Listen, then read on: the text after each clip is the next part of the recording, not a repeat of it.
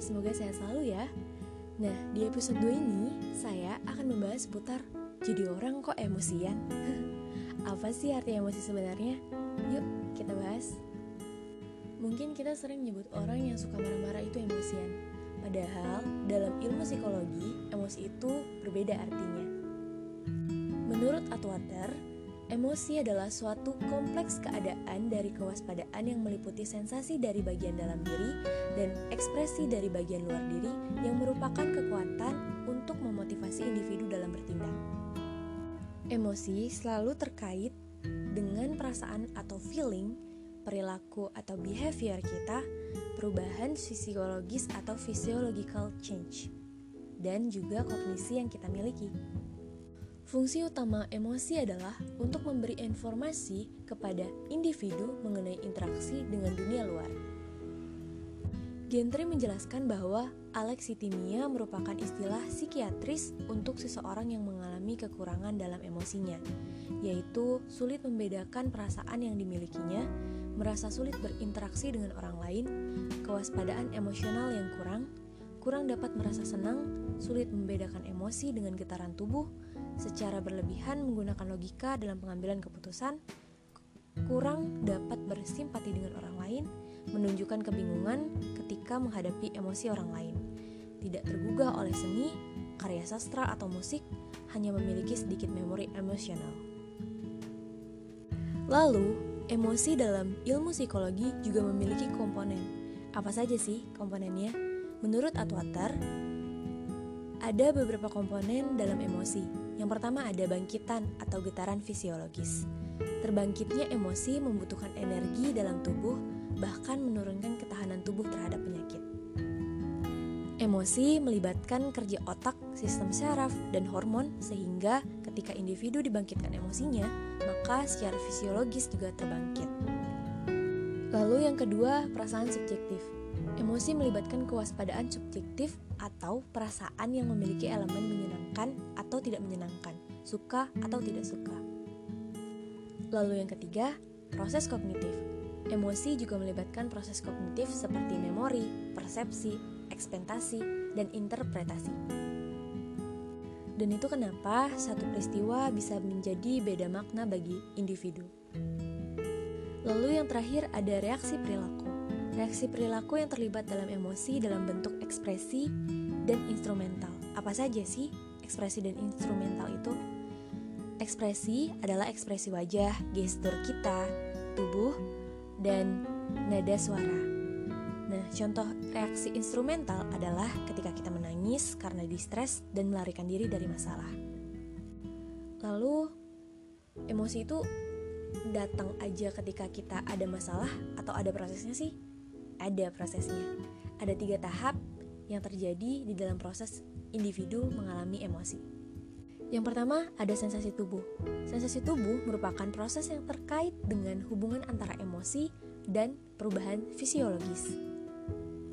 Perubahan fisiologis di sini adalah prosesnya persepsi kita terhadap stimulus eksternal dari luar diri kita merubah perubahan jasmania kita, lalu pada akhirnya kita dapat merasakan sensasi tersebut secara disadari.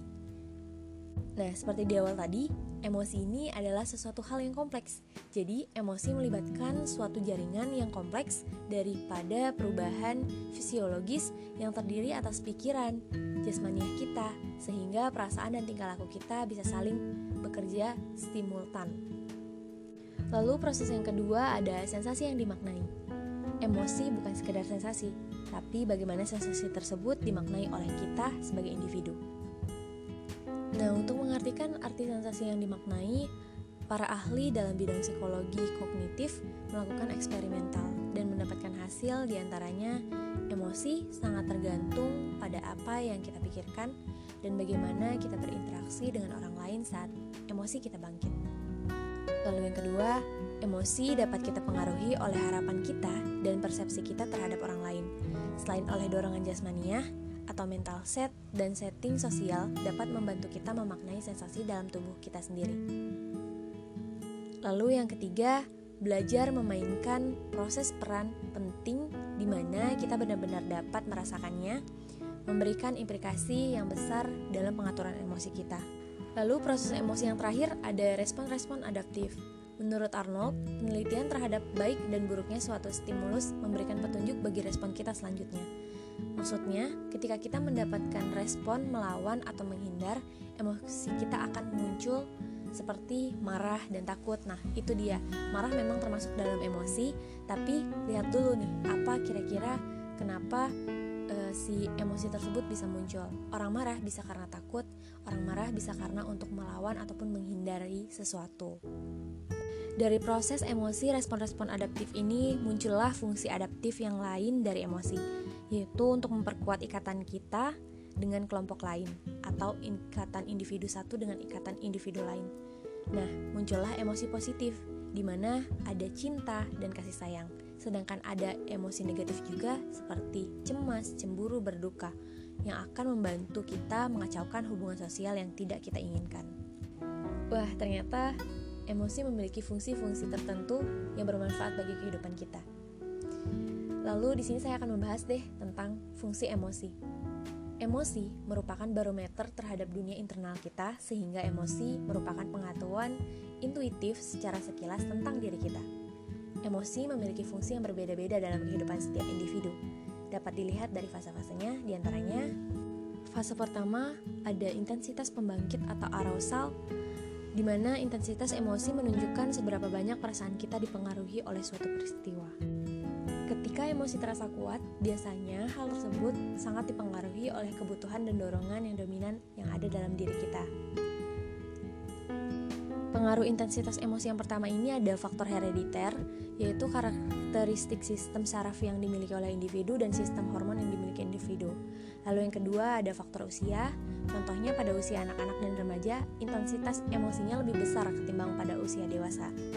Itulah yang menyebabkan kenapa remaja itu memiliki e, keinginan yang menggebu-gebu, karena mereka juga memiliki intensitas emosi yang lebih besar daripada orang dewasa yang mungkin sudah lebih tenang dalam menghadapi segala sesuatunya.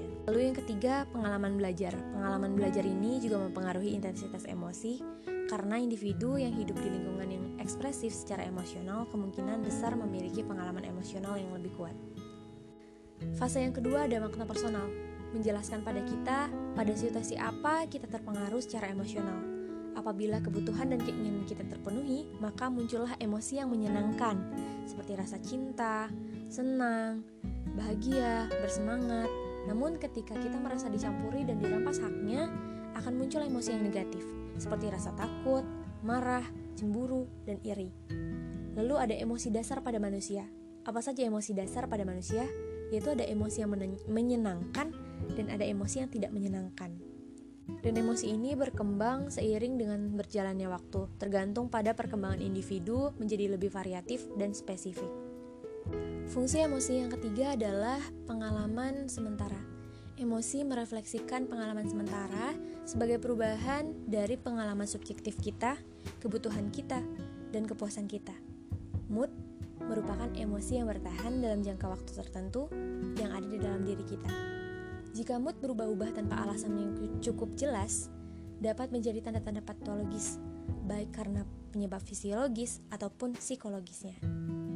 Wah, ternyata emosi itu benar-benar kompleks ya. Bukan hanya tentang marah-marah saja, tetapi ketika kita senang, gembira, bersukacita, itu merupakan emosi yang kita miliki. Ternyata banyak sekali fungsi dari emosi untuk kehidupan kita.